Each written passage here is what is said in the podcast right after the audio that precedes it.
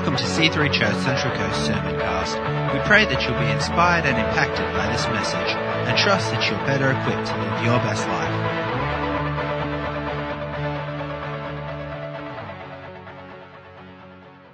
God knows us better than we know ourselves. And uh, the Bible helps us understand ourselves, helps us understand others, helps us understand God, and helps us understand the world in which we live and how all things work together. And one of the clearest and easiest to understand places for this revelation about life is in the Psalms. And I want to look at one Psalm today. So if you have a Bible, turn to Psalm 37, a very favourite Psalm of mine and perhaps others. And I want to read the whole Psalm, which is quite a bit, but the Bible tells us we should have the scriptures read. And then we're not going to study it all in detail, but we'll go back to one particular passage. Psalm 37 verse 1. This is a psalm of David. He's under the inspiration of the Holy Spirit. Now, King David, as you know, what a great life. You can read about him and you can see how he had his ups and downs and all the stuff of life that goes on. But he's very experienced in walking with God through the stuff of life. And here he is reflecting on it, saying, verse 1, Do not fret because of those who do it, because of those who are evil, or be envious of those who do wrong. For like the grass, they will soon wither. Like green plants, they will soon die away. Trust in the Lord and do good. Dwell in the land and enjoy safe pasture. Delight yourself in the Lord and he will give you the desires of your heart. Commit your way to the Lord. Trust in him and he will do this. He'll make your righteousness shine like the dawn and the justice of your cause like the noonday sun. Be still before the Lord and wait patiently for him. Don't fret when people succeed in their ways, when they carry out their wicked schemes. Refrain from anger and turn from wrath. Do not fret. It leads only to evil. For those who are evil will be destroyed. But those who hope in the Lord will inherit the land. A little while and the wicked will be no more. Though you look for them, they will not be found. But the meek will inherit the land and enjoy peace and prosperity. The wicked plot against the righteous and gnash their teeth at them. But the Lord laughs at the wicked, for he knows their day is coming. The wicked draw the sword and bend the bow to bring down the poor and needy, to slay those whose ways are upright. But their swords will pierce their own hearts, and their bows will be broken. Better the little that the righteous have than the wealth of many wicked. For the power of the wicked will be broken, but the Lord upholds the righteous. The blameless spend their days under the Lord's care, and their inheritance will endure forever. In times of disaster, they will not wither. In days of famine, they will enjoy plenty. But the wicked will perish. Though the Lord's enemies are like the flowers of the field, they will be consumed. They will go up in smoke. The wicked borrow and do not repay, but the righteous give generously. Those the Lord blesses will inherit the land, but those he curses will be destroyed. The Lord makes firm the steps of the one who delights in him. Though he may stumble, he will not fall, for the Lord upholds him with his hand. I was young and now I am old, yet I have never seen the righteous forsaken or their children begging bread. They are always generous and lend freely. Their children will be blessed. Turn from evil and do good.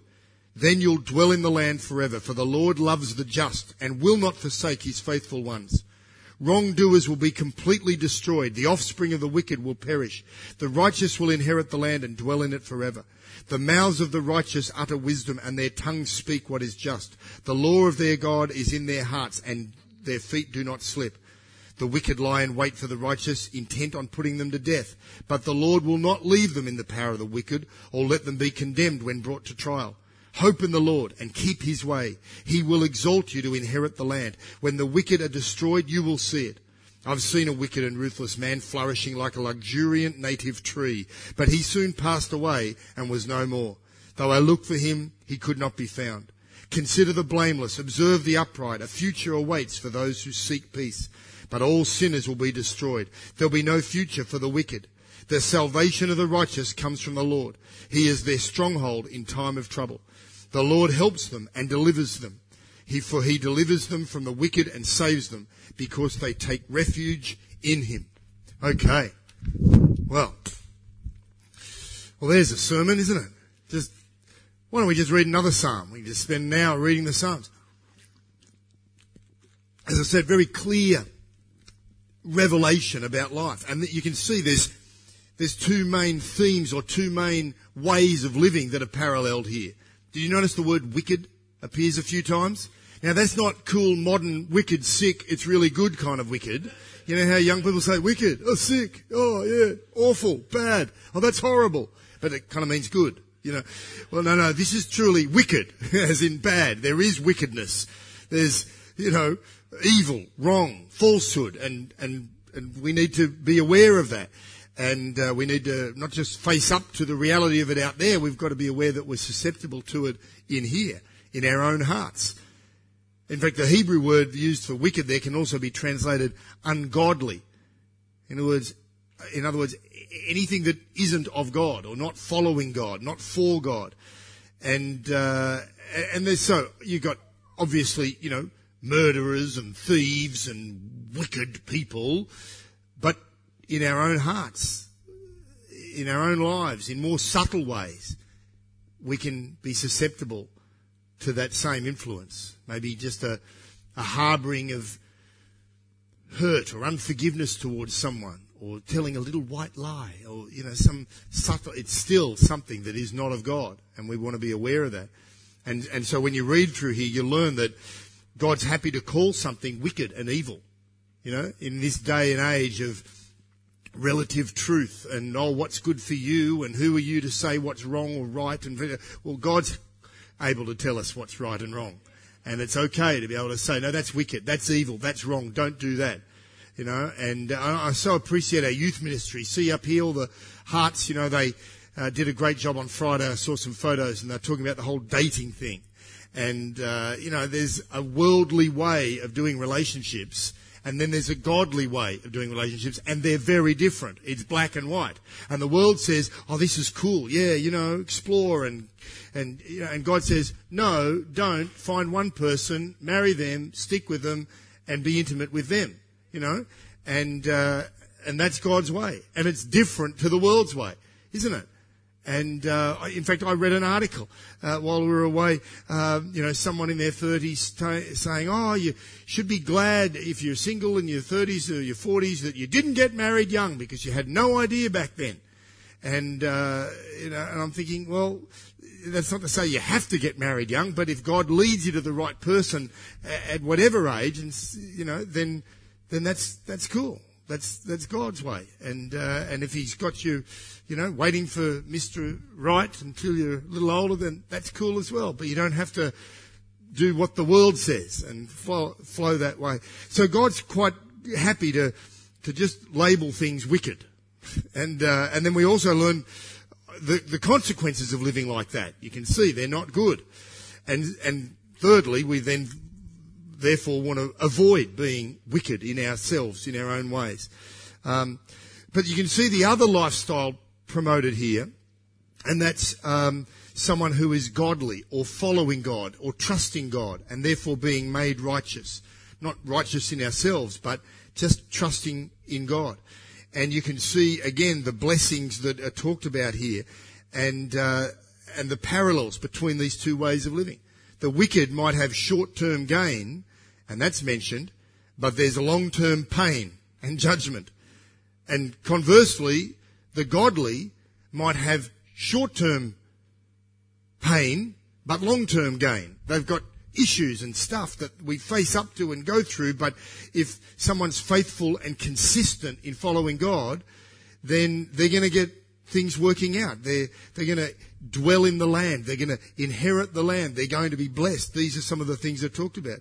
Um, and you can compare different lives. Uh, I was thinking recently, two world leaders that are in the news at the moment, uh, Muhammad, uh, Muhammad Gaddafi and Queen Elizabeth. And uh, you couldn't get two lives more different. You know? And yet they're, they're both figureheads, states people, uh, you know, world recognised leaders, and as I said, in the news for completely different reasons. You know, you've got uh, Gaddafi who had it all. He, he secreted away billions of dollars that he had ripped out of his own country for his own personal use all over the world, and he can't use it now. And he met such a tragic, dramatic, violent end.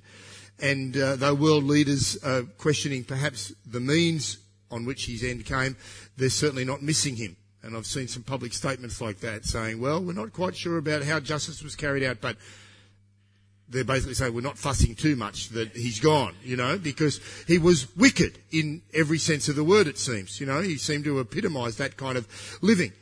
And compare him to Queen Elizabeth, who's, we were away while she was here, um, but read about her and she's, you know, got a remarkable career, if you can call it that, or, or fulfillment of her calling in life, having, you know, come to the throne at, at a young age. She's worked hard, you know, she's the constitutional monarchy uh, figurehead of, of our nation.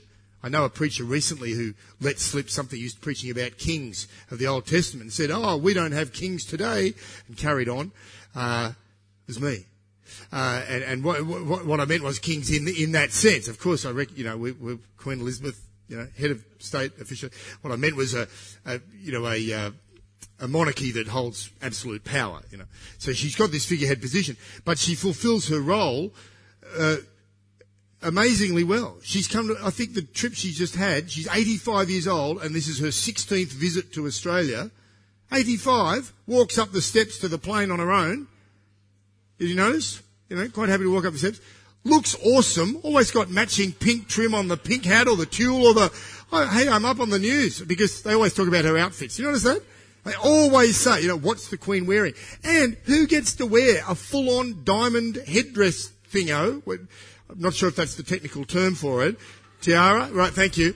Because she was at the, you know, CHOGM thing, uh, head of states of all the different uh, Commonwealth countries, and then she was, you know, walking in there, and she and and there's Julia and everyone looking their best, but hey, you don't get to wear a diamond tiara, and then the Queen walks in. So wow, and um, you know, so I think she's done an amazing job. She's next year she will celebrate her diamond jubilee. That's 60 years on the throne, and she's held her marriage together for longer than that. So God bless her, and um, and that's you know the the kind of lifestyle that here is. And she's had she, famously she said herself the annus horribilis. You know, the year that was horrible, a horrible year, about 10 or 20 years ago with family strife and all that, but she's carried on. Now, I want you to look at one passage in particular in this whole psalm. It's the first six verses. Let's read them again. It says, "Do not fret because of those who are evil, or be sorry, or be envious of those who do wrong. For like the grass, they will soon wither; like green plants, they will soon die away. Trust in the Lord and do good. Dwell in the land and enjoy safe pasture. Delight yourself in the Lord, and He will give you the desires of your heart. Commit your way to Him." to the Lord. Trust in Him, and He will do this. He will make your righteousness shine like the dawn, the justice of your cause like the noonday sun. So, I notice in these six passages, when you look at it in a bit of detail, sorry, these six verses of this passage, there's about eight things that God specifically calls us to do. And there's about three things that in turn He promises to do because who knows that God's promises are conditional? You know, there's a wonderful array of promises and blessings in the Word of God, but it's relied on us following Him. And so we need to, you know, be aware of what we should do, and then there is great blessing that can benefit us as a result. Look at the first thing here. It says, do not fret. Do not fret because of evil men or because of evil doers. So as we've said, there is evil in the world. People do bad things. And God says, don't worry about it. You know, don't, don't stress about it. Don't fret about it. It'll work out. He says it'll work out. It'll work out for you and it'll work out for them. And, you know, maybe, in fact, probably, you've had something bad happen to you. And someone's done something bad, maybe intentionally or unintentionally, but there's guaranteed people together, there's going to be hurt. There's going to be problems. There's going to be strife. There's going to be evil. And doesn't necessarily mean that Everyone who hurts you is an evil person. And you just pray, oh God, strike them down, send fire from heaven, evil doer you, ah, you know, and sort of, you know, someone cuts you off in traffic or they don't give you the right change at the shop or someone looks at you the wrong way at work, evil doer! you know, not talking about that, you know, judging and attacking people and blaming people. Because the Bible says we don't fight against flesh and blood. Right? There's a devil. He's the source of evil. People, we're all broken. We're all, you know, imperfect and capable of doing the wrong thing. And so that's why Jesus said the thing about the plank and the splinter and hey, just don't start, you know, we've all got our deal. So, um, Jesus is, you know, telling us don't judge. Right here, God's saying don't fret, don't worry. Uh, you know, and, um, and so it's our choice really, whether when evil happens to us, what we're going to do, what we're, we're, we're going to fret about it. One of the clearest, most well-known examples of someone handling evil that uh, we've ever come across is Joyce Meyer.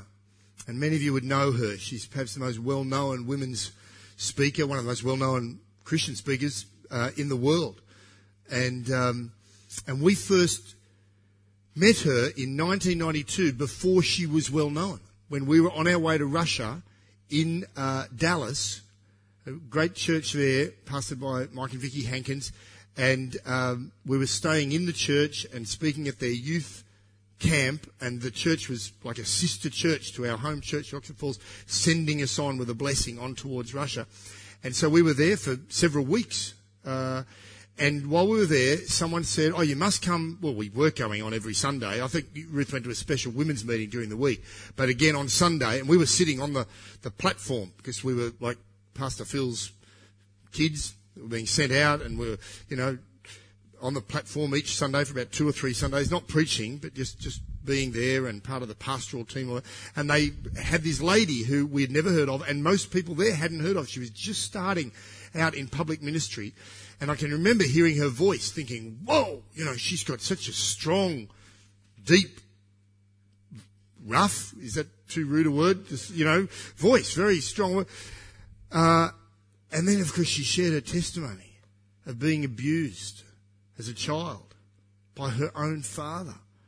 And you, you, your heart just breaks. And then, but she talks about grace and victory in Jesus and how she had forgiven and overcome and moved forward and turned her lemon into lemonade and all, you know, that sort of whole theme of living that, that is available for us all.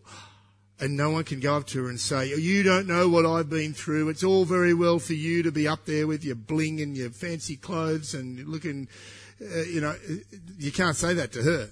You know, oh, you're just a famous preacher. You wouldn't have any idea what I've been. Oh, yes, she does. You know, what a great testimony.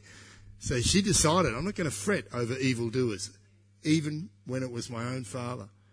What a great story. And so I'm always happy to listen to her because she's practiced what she preaches. She's been through the fire to come out the other side, you know. So if you ever need encouragement when you're going through a hard time, grab one of her books or tapes or turn on the telly and watch her on one of the Christian programs because she's got good stuff to say about just getting through life and she's done it.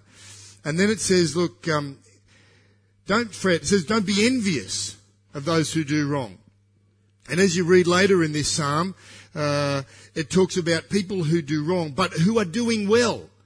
And we might be tempted to, to be envious, like it says, um, verse 7, don't fret when people succeed in their ways.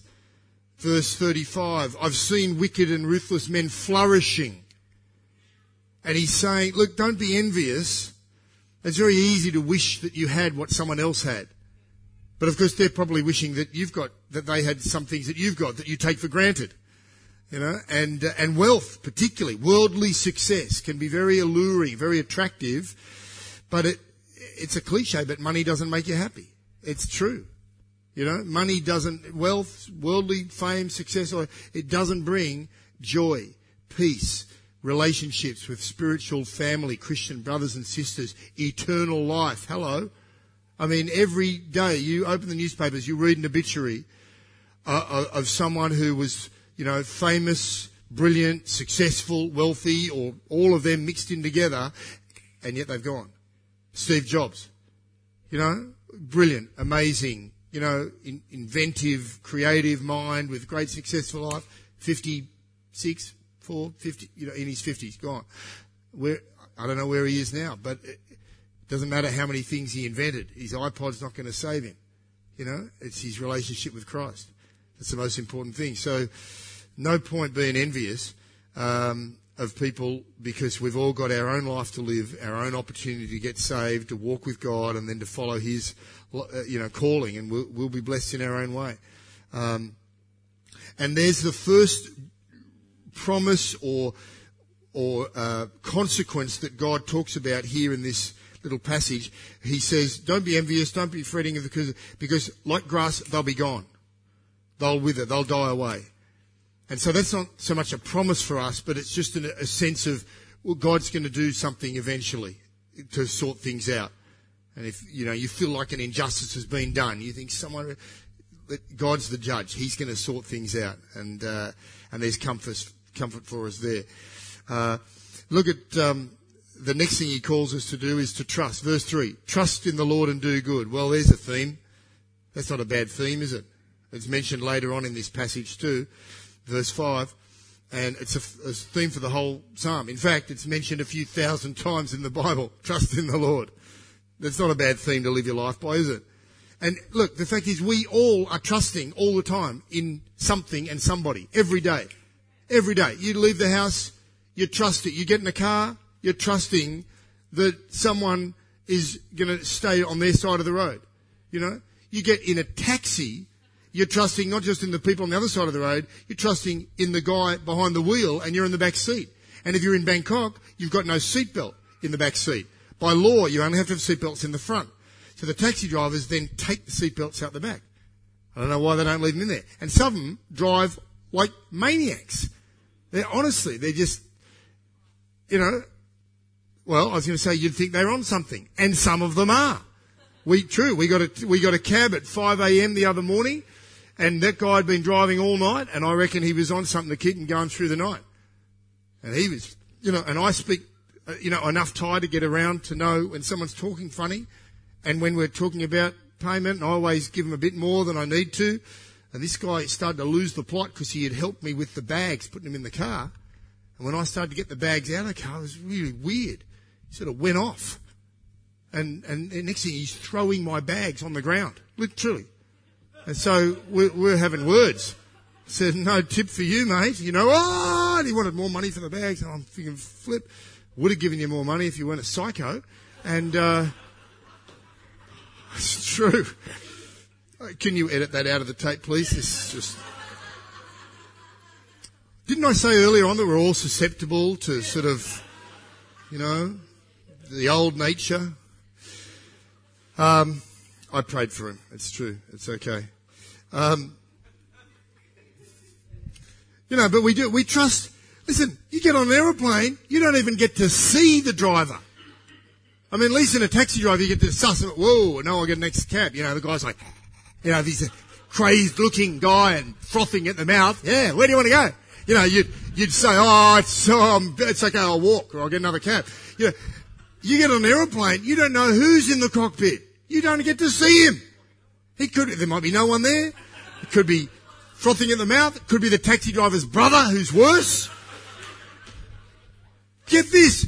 Get this. There's a sign, and if you, a friend of mine on Facebook, you would have seen, I put it up there, I couldn't resist, the photo of a sign at the international airport in Bangkok.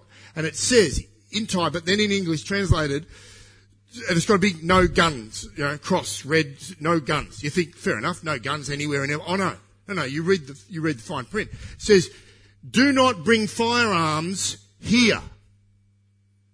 If you want to load firearms onto the plane, see check-in counter.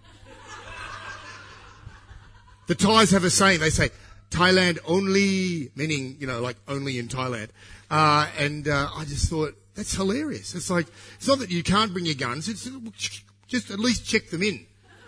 M16, a few hand grenades, okay. Could I have them back when the drinks come so I can hijack the plane, please? You know, this, You know, and so you're trusting in, you know, all different times. So, hey, let's trust God. That's the point. God's, you know, a good pilot of your life and driver, and He's not going to take you the wrong way if you follow Him. Yeah. Uh, do good. Well, there's a, a, a good statement. Trust in the Lord. Look, verse three. Do good. Do good. I love it. Now, of course, we trust for our salvation. You don't do good to get saved. You don't good. You don't. You don't earn God's love and blessing and place in heaven and eternal life and all that. We accept that. We don't earn it. But having earned it, let's do good. Because there's bad out there. Why, why doesn't someone do some good? And we have got the opportunity to do good. We've got the goodness of God flowing through us. So you can overcome, you know, evil. And rather than just saying the taxi driver's a psycho and write him off, which I did, but I, as I said, I did pray for him. You know, I just thought when I had words, he's throwing my bags around uh, on the ground, and I'm like, "Hey, settle down, back off," you know. But then I feel, oh God, what's wrong with that guy? You know, and rather than just carrying it with me all day, going, idiot, get his number, have a go at him, I feel the call to pray for him. You know, and um, and there's you know there's a lot of bad out there. Wow, and and yet a little bit of good. You know, a little bit of good goes a long way. The other day we, like Ruth said, we had a few days um, on an island down the south of Thailand, which was just awesome because Ruth had only ever preached in Bangkok. She, you say Bangkok, she, because she just thinks preaching. It's all I do, preach, preach, and then get on a plane, exhausted. So we organised to have uh, five days. We just spent the last five days on an idyllic tropical island. You know, it was awesome. And uh, we went off to this restaurant that looks out over the Andaman Sea, seeing the sunset. And there's a young um, guy there eating dinner on his own. A backpacker guy, you know. So we start chatting, and um, he going, oh yeah, he's got a good, nice camera. And uh, I said, here, let me take a photo of you with the sunset in the background. No, no, no. You know, I said, and I knew exactly what he was thinking. You know, I said, I bet your mum and dad have no photos of you because he's, you know, so doesn't want to show off or something. I said, your mum and dad would like a photo of you. So come on, let me take your photo because he's taken landscape photos and he's got a Nikon camera, and so I take a decent photo for him, and he's a little bit embarrassed, but and then he, and then we we're right next to his table, and he's on his own, and uh, and he's finished his meal, and it was only a small portion, little Thai food. I said, "How's your meal?" He goes, "Oh, it's good, but small portion." You know, he's Belgian guy, and he's young, strapping fellow that need more, and we ordered too much food. So I said, here, some, have some of ours. Oh, no, no, I couldn't, I couldn't, I couldn't. And so we really, you know, forced, I said, look, just think of your mother, you know, we're just feeding you, okay? Do as you're told. So I, I split up our food, gave it to him, and we keep chatting, he's happy with that, you know. And, uh, you could just see his, um, he was, he was blessed. And, because he's doing it really cheap. He's doing the classic backpacker, living off a shoestring, traveling around Asia, trying to find yourself, this kind of thing. And, um, and no one's got enough to be generous with. You know, normally, if you eat with another backpacker, you know, you're licking your plate for the last bit of rice, you know. And so we're, here we are saying, yeah, have my, he's like, really? You know, so, uh, but you could just see just a tiny little bit of good. And then at the end of the meal, um, we, uh, we shouted his, we paid for his meal. He, that really freaked him out because we were going to check out at the same time. And I just grabbed the receipt and said, oh, here, I'll pay for both. And I beat him, you know, before he could because I can do it in Thai, and they, he doesn't know, and then he realizes, what? Oh no! Oh, oh, oh, oh! you know. But we had a real, really, it, sort of, but we had a great opportunity to witness to him because he found out, you know, we're Christians, what we do for a living, and it was like, oh yeah, the rubber hits the road. You're practicing what you preach. We're not just pretending to be nice people. We genuinely want to bless you, and we, and. Uh, uh, you know, and, and we, we really encourage him to consider with all his travels, you know, who Jesus is and, uh, and, and just to see, he said, oh, because he couldn't believe how young Ruth looked, you know. He, he, said, oh, you're not that old. Wow, that's okay. And we said, well, it's the joy of the Lord. You know, that's God. That's, it's, it sounds like a cliche, but it's true. God is keeping blessed. Anyway, it was just a great little, little example for us of just doing something good and, and you, and you get blessed. Jesus said it's more blessed to give than receive. You get blessed to see someone benefiting from your just a little bit of generosity and their heart opening to hear something a bit more important uh, you know, about life. Notice it says, dwell in the land. Dwell in the land. There's a decision. Dwell in the land. And, and you know, that's interesting because we're not to be, you know, living with the world influencing us. Our ultimate home is in heaven. But while we're here, we should settle. You should feel settled. You should put your roots down, build some relationships, become effective, building God's church, ministering to people. It says, uh, enjoy safe pasture. And that's linked to dwelling, you know, really sitting around, enjoying the pasture, enjoying what God wants to bless you with. In fact, other parts of that psalm talks about God's blessing on people who are generous, which we heard over the offering, including blessing on their children. You know, uh, righteous give generously, verse 21.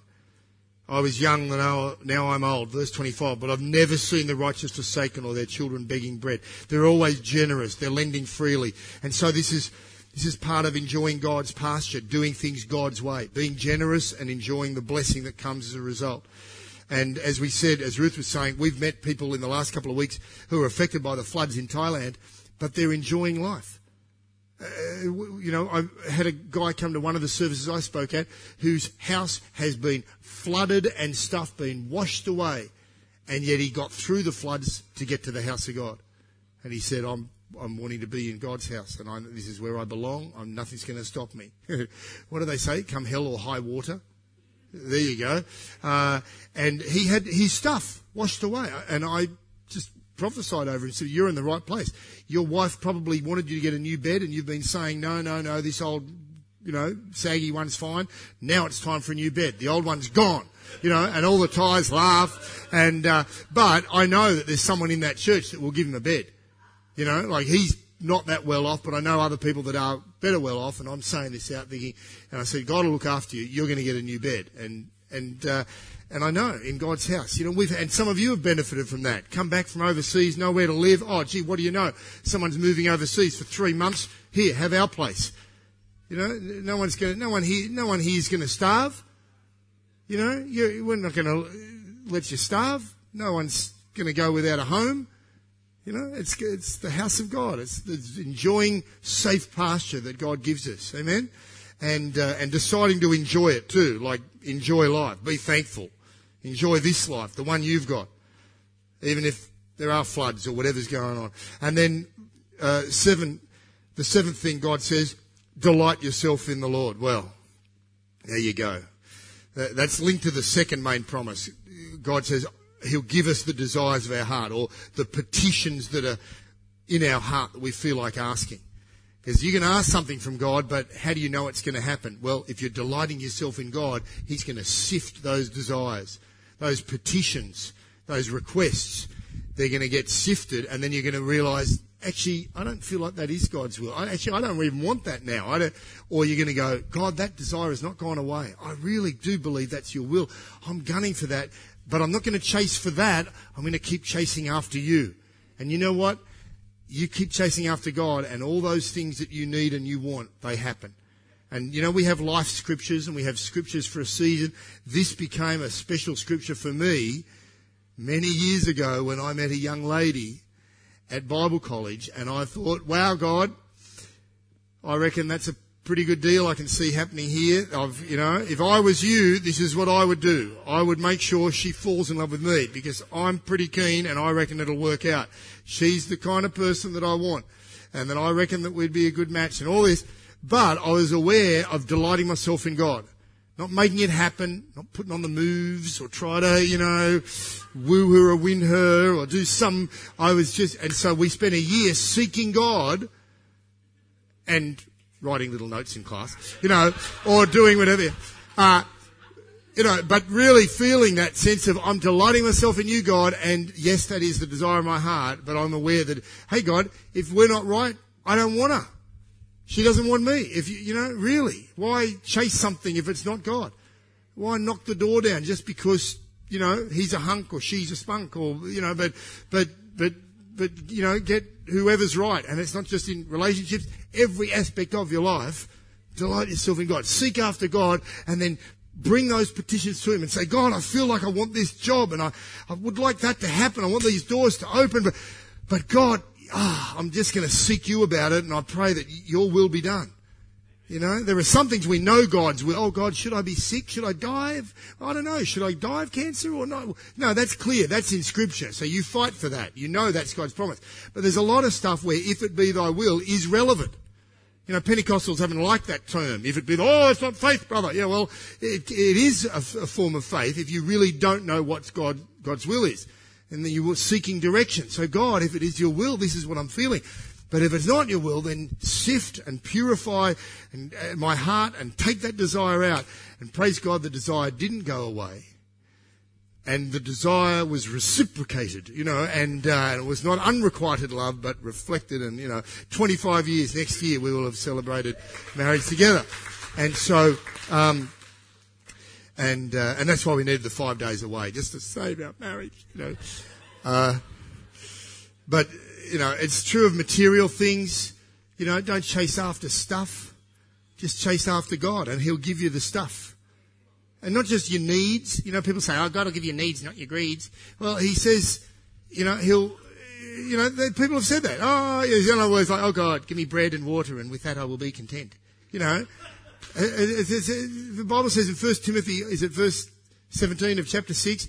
It says, God richly provides us with all things for our enjoyment enjoyment, you know. So you can have bread and water and cake and mango and chocolate and, you know, whatever. All right, finally, number eight, commit your way to the Lord. Trust in Him and He'll do this. He'll make your righteousness shine like the dawn. So again, this is similar to delighting yourself. It's, it's talking of your, your purpose in life, your commitment to God.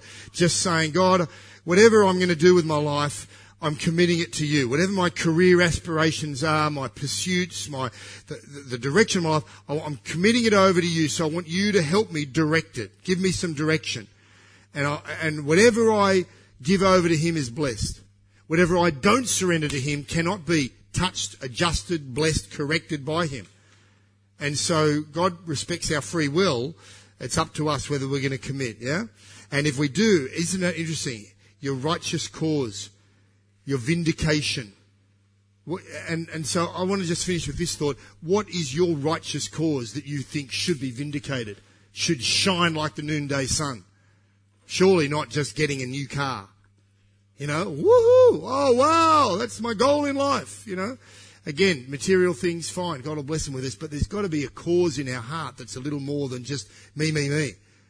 Surely it's building the church, witnessing to people, loving our neighbour, making the world a better place, serving God, building the house. You know, this is a righteous cause, a just cause, something to live for beyond myself. And God will bless that and let that shine when we're committed to Him. Amen? And so there's two ways of living there. You want to be Gaddafi, you want to be Queen Elizabeth. Well, sadly, ladies, it's too late. You can't, you're not, you're born into the wrong family. You're never going to be princess or queen. Um, and and so they're just two famous examples. But in our own way, we have those directions in life to be a righteous person, a godly person over the long period of time, or to follow the ways of the world and be evil and wicked. So let's make the choice, yeah? Let's pray. Lord Jesus, we feel your call directed towards you, committed to you, trusting in you. And so we turn away from worldliness, wickedness, the deceitfulness of the flesh and the heart that can be allured into the world's way of doing things. Lord God, we want to follow you. Full on for you, full on for Jesus, committed to God, trusting in God, delighting ourselves in God. You're my delight. In your presence, there's fullness of joy. Lord God, in, in, in your house uh, comes the theme of my praise in your great assembly. Lord God, you are the theme of our life. Jesus, you're my great pursuit. Help that to be our cry every day.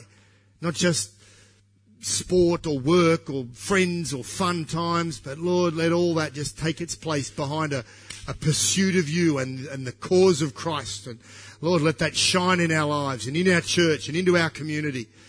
Just cause. Thank you, Lord Jesus. Bless everyone here today, we pray. Amen. We hope you have enjoyed this message and feel challenged and encouraged. Please let others know about this free podcast so they too can grow and learn to live their best life. You can find out more about our church and ministries at www.c3cc.org.au. God bless you.